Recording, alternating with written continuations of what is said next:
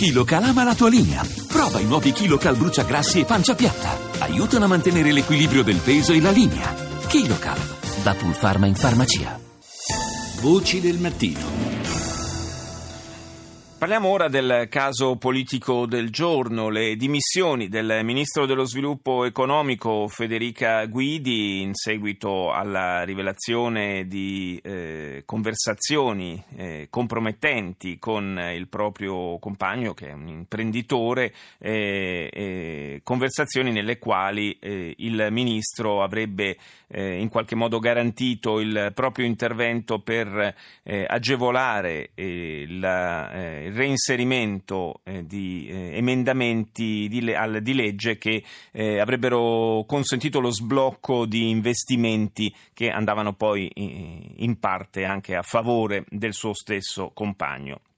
Ne parliamo eh, con il vice direttore del Corriere della Sera, Antonio Polito. Buongiorno Polito. Buongiorno a voi. Naturalmente eh, non è questa la sede per occuparsi della eh, fondatezza delle accuse, della vicenda giudiziaria, per quello ci sono eh, altre, altre, sedi che sono quelle deputate appunto delle procure e, eventualmente se ci si arriverà dei tribunali. Eh, noi qui vogliamo un po' eh, analizzare la, eh, le conseguenze politiche, se ce ne possono essere di questa vicenda.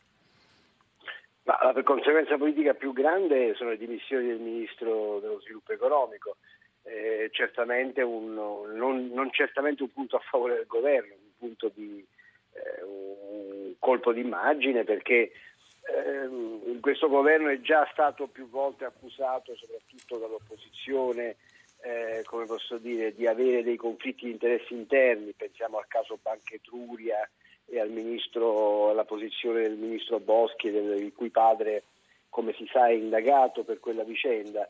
E si aggiunge questa, questa tegola eh, così pesante da aver consigliato e oserei dire costretto eh, sia il Presidente del Consiglio che il Ministro a prendere provvedimenti immediati, cioè alle dimissioni immediate. Eh, quindi diciamo, la, la, la, l'intervento successivo è stato tempestivo e rapido e non poteva essere altrimenti, ma certamente il colpo d'immagine resta. Sì, tanto più che il tema del conflitto di interessi, appunto come sottolineava eh, Polito, è un, è un, tema che ormai da tempo viene utilizzato dalle opposizioni, in particolare penso al Movimento 5 Stelle. Eh, è per, per, certi versi il fatto che il Presidente del Consiglio eh, sia stato eh, colto da, questa, da, questi sviluppi mentre era all'estero, forse, forse, gli dà anche una mano, gli dà anche il tempo e la prospettiva per eh, affrontare e gestire meglio questa situazione?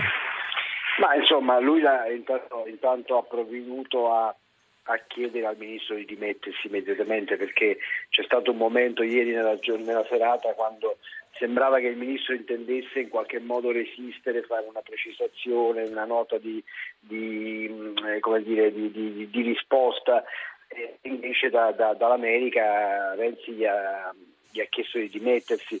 D'altra parte ehm, eh, diciamo, era impossibile fare altrimenti perché in casi mh, francamente meno gravi di questi, penso per esempio al ministro Lupi, si provvedette certo. con le dimissioni e oltretutto essendo stata citata in questa intercettazione anche il ministro Boschi ed essendoci una pressione delle opposizioni perché eh, si dimetta anche il ministro Boschi, eh, l'unico modo eh, diciamo, di, di, chiudere anche questa questo aspetto politicamente molto più delicato del governo era proprio quello di ehm, prendere un provvedimento immediato che riguardasse il ministro Guidi.